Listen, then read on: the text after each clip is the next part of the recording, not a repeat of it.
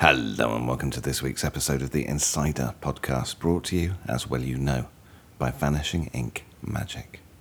Now, our youth scholarship for Magifest has opened up again. So if you know any young magicians under the age of 18 who you think should apply for our scholarship, let them know.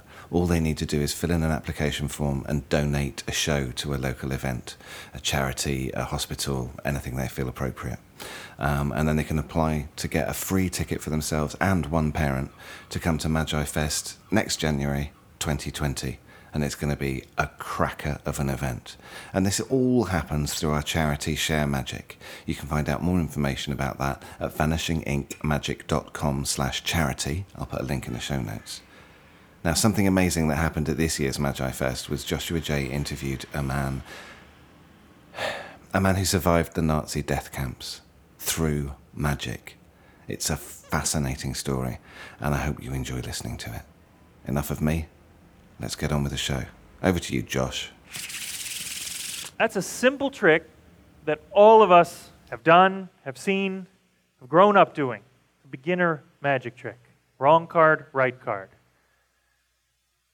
But a young boy saw that trick in the most unlikely place a concentration camp. And it was that trick that sparked an interest in magic that lasted his whole life. This is one of the most interesting people I've ever had the great pleasure of meeting. I would consider him a living treasure. Please welcome to the stage Werner Reich.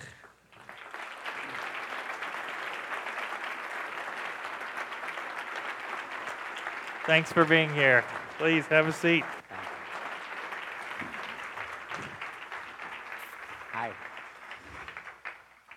Werner, thanks for being with us at the Magifest. This is your first Magifest? Uh, yes. Great. The first one. First Magifest. And how long have you been interested in magic? Since May 1944. May Yeah, 1944. May, definitely. It was not before and it wasn't much after. Okay. And we're going to come back to that day, but for that day to mean anything, let's start a little bit further back. Tell us where you were born, what life was like before the Second World War for you. Uh, I was born in Berlin, Germany, and my father was a mechanical and electrical engineer.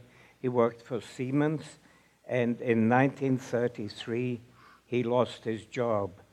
And uh, also, Jewish children couldn't go to school anymore because there was a restriction as to the number of students per school, which was a very convenient law to exclude uh, Jews. And so we left Germany in 1933 and went to Yugoslavia. And uh, we lived in Yugoslavia uh, rather precariously because my parents lost all the money in Germany and we couldn't sell the house for anything. People knew we had to sell the house, so they gave us next to nothing. And then the taxes, the German exit taxes were, I think, up to 50% of your property. So by the time we came to Yugoslavia, we had very little. My father had great difficulty finding work because he couldn't speak Croat. And so we lived there. I went to school, uh, to Yugoslav schools, spoke Croat, had uh, Croat friends, and I lived a normal child. I didn't know much about uh, the, holo- uh, the Nazis or persecution because my parents were typical Victorians. They protected the children from b- bad things. And uh, by the time the Holocaust hit me, I didn't have the slightest idea why and what was going on. So take us now up to just pre war. Um, tell me about what happened with your parents, where you ended up in the early part of the war, and then that brings us to you being in the camps. Yeah.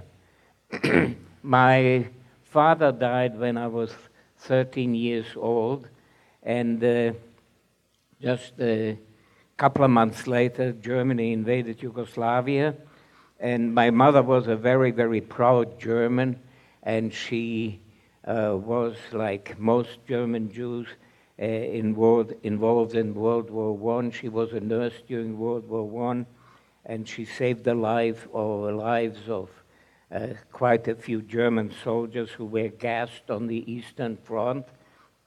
So they awarded her the Iron Cross with a guarantee, with a, a dedication, more or less, the gratitude of the fatherland will be with you forever.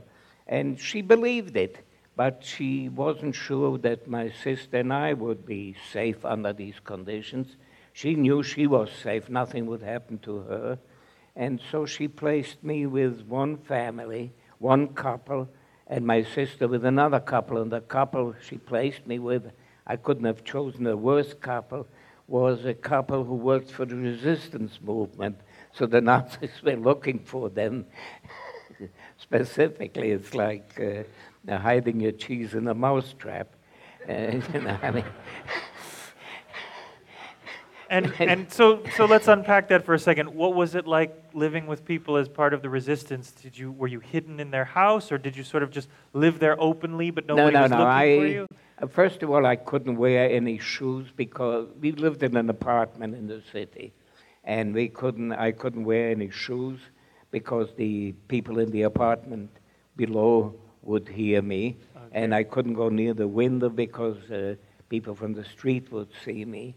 And uh, whenever I called up one of my friends, some strange voices answered. By the time after the by the time the war was over, most of my friends were dead anyway. And so I lived there in hiding for two years.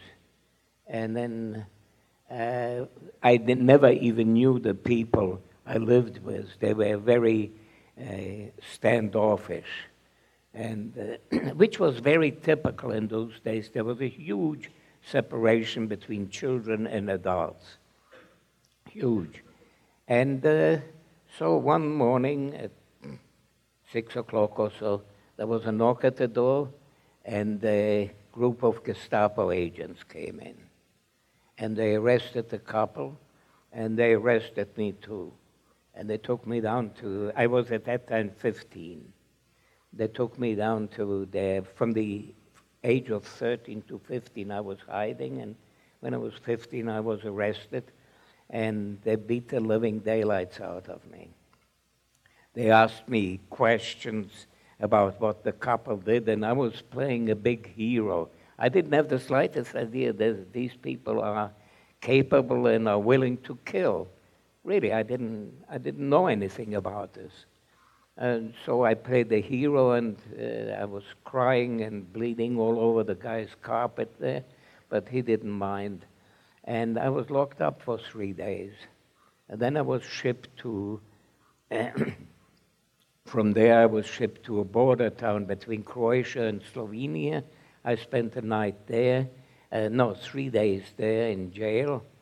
Uh, jail cell was filled with fleas, must have been some drunk tank.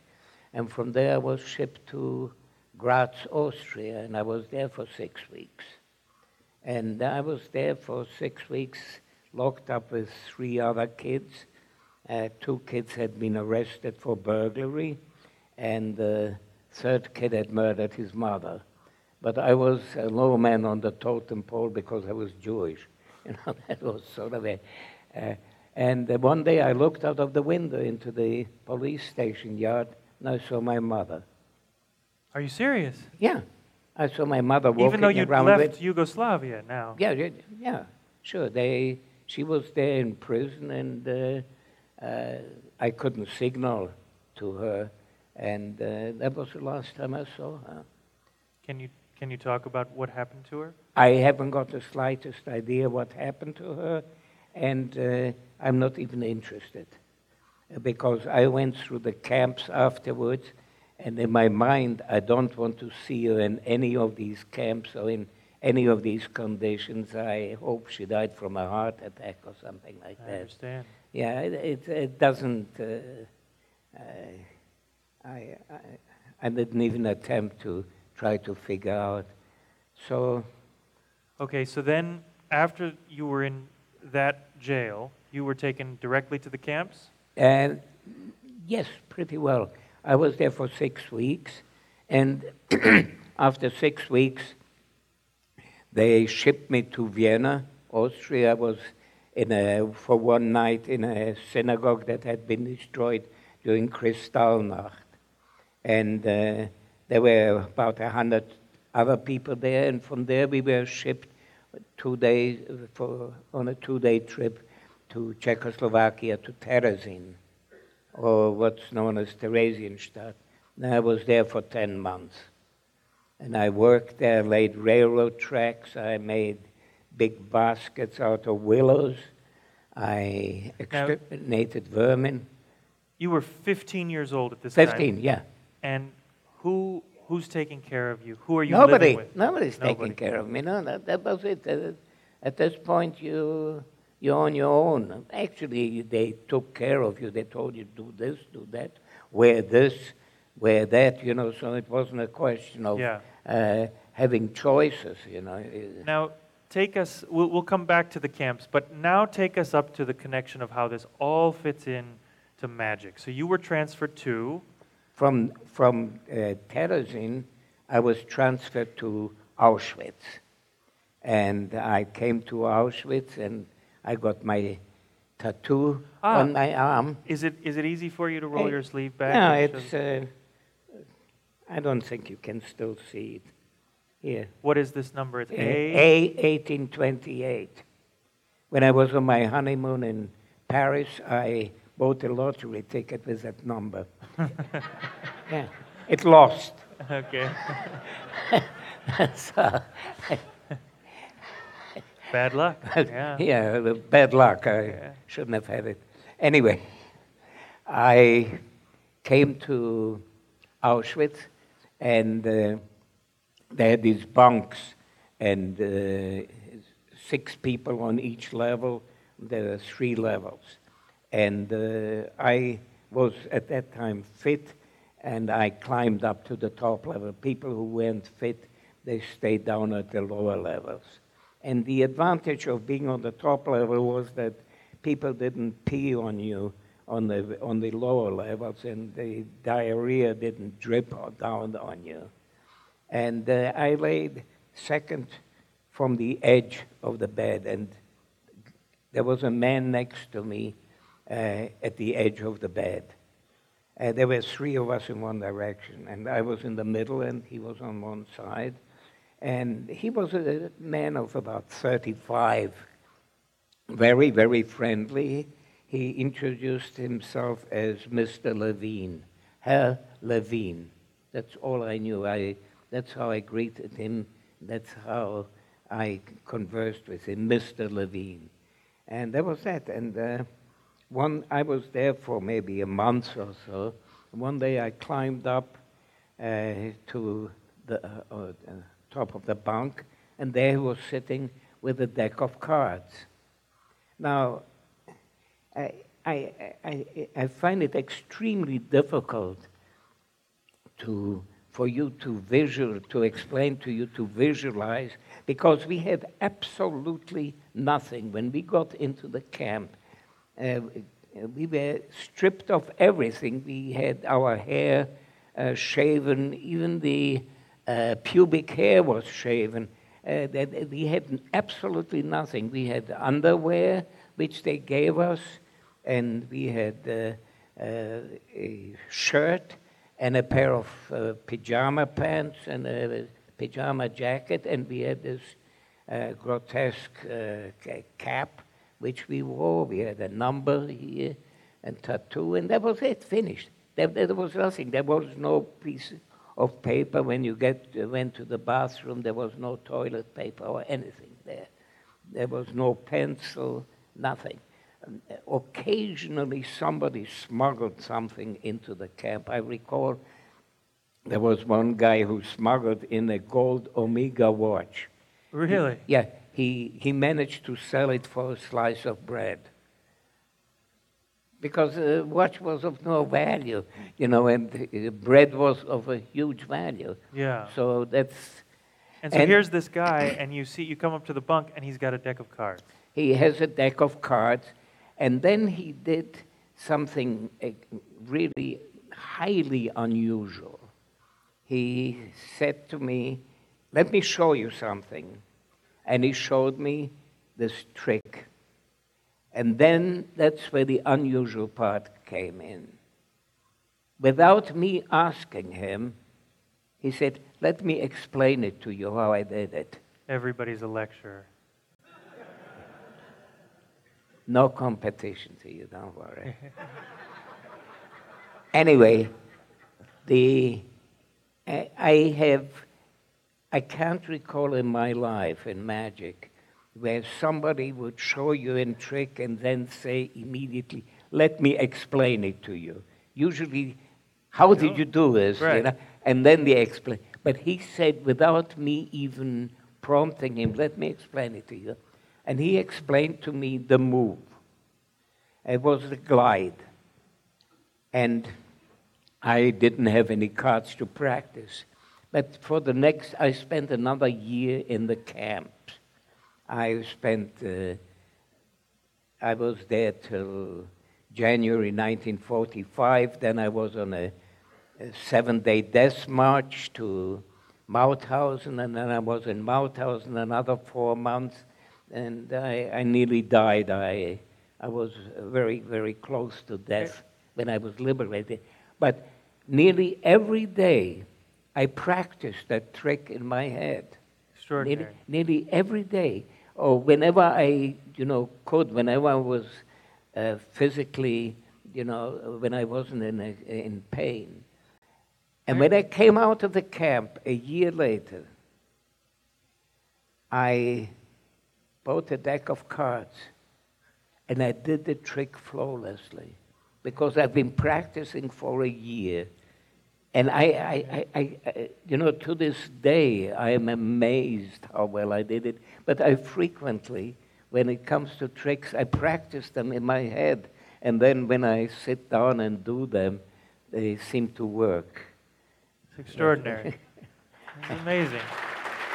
Uh, Now, so here we are. It's Auschwitz, the top bunk. You see this man, Mr. Levine, yeah. do this trick.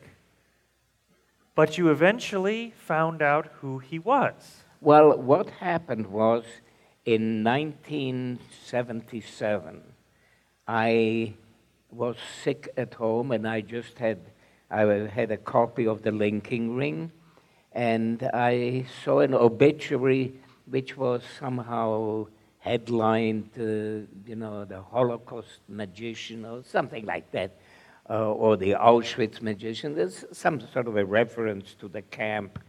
And uh, I started reading it, and it talks about Nivelli and so on. May, name meant absolutely nothing to me. But his number was very, very close to mine. Mine was 1828, uh, and his was 17A, 1700 uh, 67 or something, whatever it was. And uh, that it mentioned somewhere along the line Levine. And suddenly I connected the two things.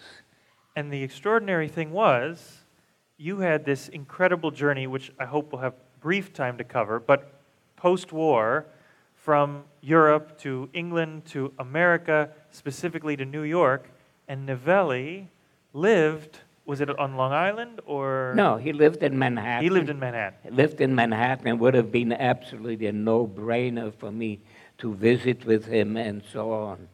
And uh, I was really, really mad. Yeah. Because, uh, well, here's the story. Now, I came, uh, I showed this trick with my entire repertoire of magic. And when I was in London, I bought myself, uh, I forgot the name of the place, there's a big magic store, Hamlin's or Uh, Hamleys, there's a magic yeah, store yeah, yeah. Hamleys, or Uh, Davenport's, and I maybe? bought a couple of things there, and I brought my friends to tears with these tricks. And then I came to the States and I discovered Tannen's Jubilee. Uh-huh. And for years I went, and this was, this was the golden period of magic. Uh, there were people like Slidini and Goshman and people like that.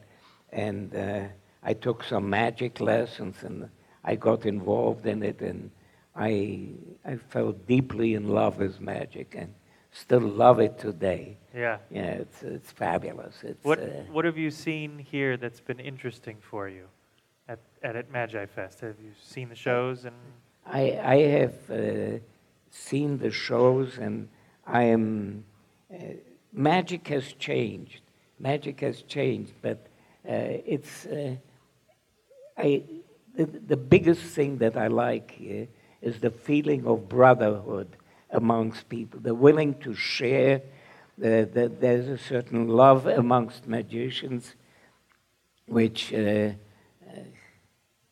what's his name? Nivelli showed me. By the way, the, way- the name Nivelli, he used it, uh, is Levine reversed, Nivelle, and then he added an L-I, so he became Nivelli from Levine. Uh, uh, and, uh, but uh, this to me is probably one of the big things. I belong to a IBM ring on Long Island, and there is a certain warmth, there is a feeling of security, there's a feeling of being at home. that's great. Yeah. Yeah, that's great. So, uh, the last the last two things I want to cover before we adjourn for lunch are uh, one is is a tough thing to talk about, and one is a nice thing to talk about. So let's just finish the story because we've shared with them eighty percent of it. You saw magic, you were fascinated by it, you rehearsed in your head, but that doesn't get us to now. Take us through, I know it's difficult, but um, you told me when we first met, and I find it fascinating. Just briefly take us through what happened after Auschwitz, this march, and then the final camp, and those last days before you were liberated. Uh, I first there was a death march, of which uh, of sixty thousand people, which maybe fifteen thousand people survived. How many survived? maybe 15, if that 15. many. And uh, well, afterwards we came to Mauthausen. There was no food there. And uh, who knows? Maybe only four or five thousand uh, uh, survived because we were not fed. And you were in the snow. You were marching Uh, in the well, snow. I was in Mauthausen. When I was liberated, I weighed 64 pounds. I was 17 years old. Uh, my toes had been frozen off, and there was a Serbian prisoner of war who had cut off my toes on one foot. And because so you asked him to, right? Big- yeah, well, Yeah. no, he, he, he saved my life that Right. way. And then I returned to Yugoslavia like a jerk, you know, and I was there for two years. And did you look for your family at all? The sister I, or well, it was difficult. This was pre-computer time, you Yeah. know. Everything was done by mail or by telephone. Uh, and- did, did you have family left? Uh, my mother got killed. My father died before the war. My sister ended up in an Italian detention camp, and uh, then she went to the United States. And when I got married, uh, I went to the United States, and we got re- reunited. That's wonderful. Yeah. Okay. No, life has been very, very good to me. I really have no complaints. When I, when I compare myself to the millions of people who died, uh, I have no complaints, none whatsoever. I've been extremely happily married for 61 years, two years ago, unfortunately. Uh, Uh, my wife passed on. She was a real sweetheart. She loved magic, by the way. And uh, so, but uh, no, life has been good to me. You're incredible. So tell us briefly. I, I want to tell them about this, and then I want you to tell us about what you're doing now. Um, this is a book called The Death Camp Magicians by William Rauscher. It details not only uh, Werner's life, but also Nivelli's life as well. It's a beautiful book. I read this book, found out that Warner lived uh, an hour and a half away, called him up and said, I want to come to you, I want to meet you, I want to, to know your story. And he said, I'll take the train in and come to you. Got off at Penn Station, walked 10 blocks. Sorry for asking, you're how old? You're, can you tell us how old you are? Pardon? Can you tell us how old you are? Uh, Will you share that? Yes, I'll share it. Let me figure it out. No, I'm, I'm 91. 91. That's, no, that's 91. He walked 10 blocks, showed up at my door. We opened the door. He had flowers for my wife. His only complaint was we put a big spread out of, you know, food while he told us this story and we're crying on the ground listening to him tell this story. And his only complaint was he wanted us to finish the food so that it wouldn't go to waste.